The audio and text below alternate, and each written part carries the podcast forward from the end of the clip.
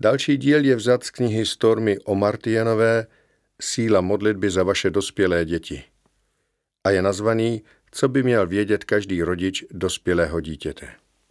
Existují věci, které by měl vědět každý rodič dospělého dítěte a většinou vám nikdo ani jednu z nich neřekne.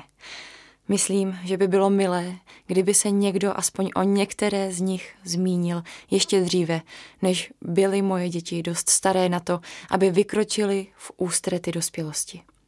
Alespoň bych se na to mohla připravit. Když jste mladí a připravujete se na rodičovství, tak vám starší a zkušenější rodiče ze srdce blahopřejí k tomu, že čekáte dítě. A pak vám blahopřejí znovu, když se vaše dítě narodí, ale tentokrát přidávají také rady k výchově vašeho potomka. O období dospělosti však každý mlčí. Všichni se jen významně usmívají a nezmíní se o ničem z toho, co vás čeká. Jsem přesvědčená, že si v duchu říkají, proč bychom jim měli něco říkat teď? Až přijde čas, na všechno přijdou sami. A nebo si myslí, že jsou jediní, komu dělají jejich dospělé děti těžkosti, tak proč děsit ostatní? Ať už k tomu mají jakýkoliv důvod, se trvávají v mlčení. Alespoň já jsem od nikoho na toto téma nikdy nic neslyšela. Myslela jsem si, že když bude mým dětem 18, odmaturují a odejdou na vysokou, víceméně tím naše rodičovské povinnosti skončí. Budou mít svůj život a vy zase svůj a budou si pamatovat všechno, co jste je naučili. Najdou si proto dobře placené místo, uzavřou manželství a několikrát do roka vás přijedou i s vnoučaty navštívit. Voilà, tím období rodičovství končí. Odteď můžete dělat vše, o čem jste snili, ale natolik jste se věnovali výchově dětí, že jste na to neměli čas. Nic takového se totiž nestane. Vašemu dítěti sice bude 18 let a jak doufáte, odmaturuje, ale v tu chvíli zjistíte, že vaše důležitá rodičovská role tím teprve začíná. Modlíte se za to, aby se váš potomek dostal na dobrou školu nebo našel dobrou práci a aby ho přednášející neučili, že Bůh je mrtvý a komunismus ten nejlepší režim, nebo že morálka je relativní a zvrácenost v pořádku. Vlivy, kterým je dnes vaše dospělé dítě vystavováno, jsou mnohem zlověstnější, než jste si před lety, kdy se narodilo, vůbec dokázali představit. Při nejmenším jsou hrozivější než v době, kdy jste končili střední školu vy a bez přestání myslíte na to, co všechno by se jim mohlo stát. A zatímco důvodu k obavám je více, zároveň máte nad jejich životem menší kontrolu než kdykoliv předtím.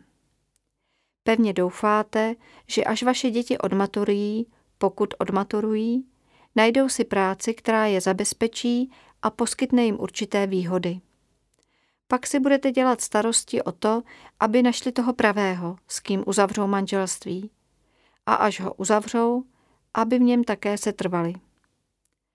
Zajímá vás, jak pečují o své zdraví a zda zvládají platit výdaje za bydlení.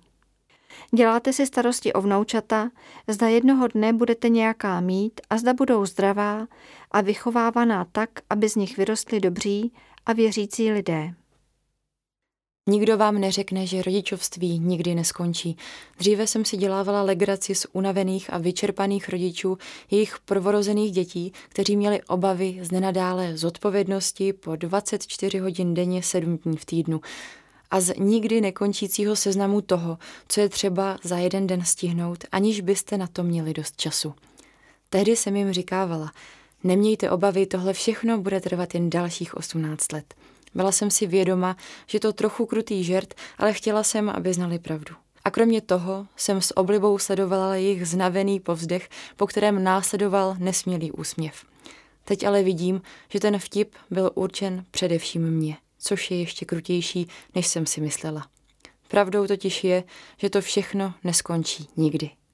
I když každé období přináší jiné rodičovské povinnosti, vaše srdce i mysl budou po zbytek života vždy s každým z vašich dětí. A to vůbec není lehký úkol, protože bez ohledu na to, kam půjdou nebo co budou dělat, část vašeho já bude vždycky s nimi. Když jsou oni šťastné, jste šťastní i vy. Když trpí, trpíte i vy. Dokonce i poté, co dospějí a nejste s nimi denodenně v jejich přítomnosti, si děláte bez ustání starosti. A dodala bych, že častokrát i v noci, jestli jsou v pořádku, dotýkají se vás jejich životní zápasy, znepokojujete se kvůli jejich obavám, slabostech či selháním, vnitřně prožíváte jejich rozhodnutí a omily nebo se těšíte z jejich úspěchů. Nejenom, že své děti nosíte neustále ve svém srdci, a to i poté, co dospějí, ale oni jsou s vámi často i fyzicky. Vzpomínám si na den, kdy jsme s mým manželem Michaelem vezli našeho syna Christofra na vysokou školu a stěhovali ho na kolej. Plakala jsem celou cestu domů, což bylo asi jen 15 minut, protože jeho vysoká škola byla nedaleko našeho domova. Netrápilo mě, že už bych ho nikdy neměla vidět, ale věděla jsem, že je pryč čas, kdy žil s námi a že je to konec jednoho životního období. I druhý den na to mi bylo smutno, ale zaměstnala jsem se psaním textu, který bylo třeba odevzdat a navíc mi dělal společnost můj 85-letý otec, který s námi bydlel, pak moje sestra, která pracovala v naší kanceláři, již jsme si zřídili doma, a můj manžel, který pracoval z domova ve svém studiu. To odpoledne ve tři hodiny jsem zaslechla, jak někdo zadním vchodem vchází do domu a jak s tím někým můj otec mluví. Kdo to jen může být, říkala jsem si. Každý, kdo v tomto domě žije nebo pracuje, je teď zde a nikoho jiného nečekáme. Vešla jsem do kuchyně a ke svému velkému překvapení jsem spatřila svého syna. Ahoj Christofre, co děláš doma? Zapomněl jsi něco? Ne, jen jsem vás chtěl pozdravit, řekl zvesela, posadil se v kuchyni za stůl a skoro dvě hodiny si povídal s mým tátou. V pět hodin se pak rozloučil a vrátil se zpátky na kolej, aby povečeřel s přáteli a trochu se učil. Dost dlouho to tak dělal skoro každý den. Potom několikrát do týdne a nakonec jednou nebo dvakrát týdně až do konce studia. Ale toho prvního dne, kdy přišel z koleje a vstoupil do naší kuchyně, jsem pojala podezření, že to nikdy neskončí. A když jsem nad tím přemýšlela, musela jsem se pousmát, že ze všech možných míst, kde ty dvě hodiny odpoledne mohl strávit, chtěl být se svojí rodinou a povídat se s dědečkem, který se cítil osamělý, v domě plném workholiků, kteří neměli časy s ním každý den na dvě hodinky sednout a popovídat si o starých časech. Můj otec žil až do 93 let a do té své smrti nepřestal hovořit o tom, jak se Christopher každý den vracel z vysoké školy, jen aby se s ním povídal. Pravdou je, že nikdy nepřestanete být rodičem, kterému velmi záleží na tom, aby jeho dítě bylo šťastné, bez ohledu na jeho či váš věk a bez ohledu na to, jak daleko jste od sebe vzdálení. Nikdy. A nejenom to. Zdá se totiž, že to, čemu vaše děti v dospělosti čelí, nebo to, co se staví proti nim, může mít vážnější důsledky, než když byly malé a rozhodně mnohem závažnější, než když jste byli mladí vy. Když pomyslíme na to, jak hrozivým místem svět často může být a jak nespoutané a velmi rozšířené je zlo a jak si vůči tomu připadáme bezmocní, mohli bychom se zbláznit strachy. I když také malé děti mohou někdy čelit velmi těžkým věcem a dokonce situacím či okolnostem, které jejich život ohrožují nebo ho zcela promění, skutečnost, že jsou stále s námi doma v naší péči a pod naší ochranou, nám dává pocit, že máme nad podobnými situacemi větší kontrolu nebo na ně máme alespoň z větší části vliv. Když jsou ale naše děti dospělé a dělají svá rozhodnutí sami, bez našeho vlivu, vidíme najednou všechny možné důsledky toho, kdyby se rozhodli špatně. A vidíme také to, že za jejich špatná rozhodnutí budeme platit spolu s nimi. Když si všimneme, že naše dospělé děti mají v životě těžkosti, chceme jim samozřejmě pomoct. Kde je ale hranice mezi tím, kdy jim pomáháme moc a kdy naopak příliš málo? Odpověď na tuto otázku zná jenom Bůh. My, rodiče dospělých dětí, můžeme mít mnoho obav, ale ne vždy máme možnost nějak zasáhnout nebo příležitost všechny své myšlenky, názory či návrhy vyslovit. Aspoň ne před našimi dětmi.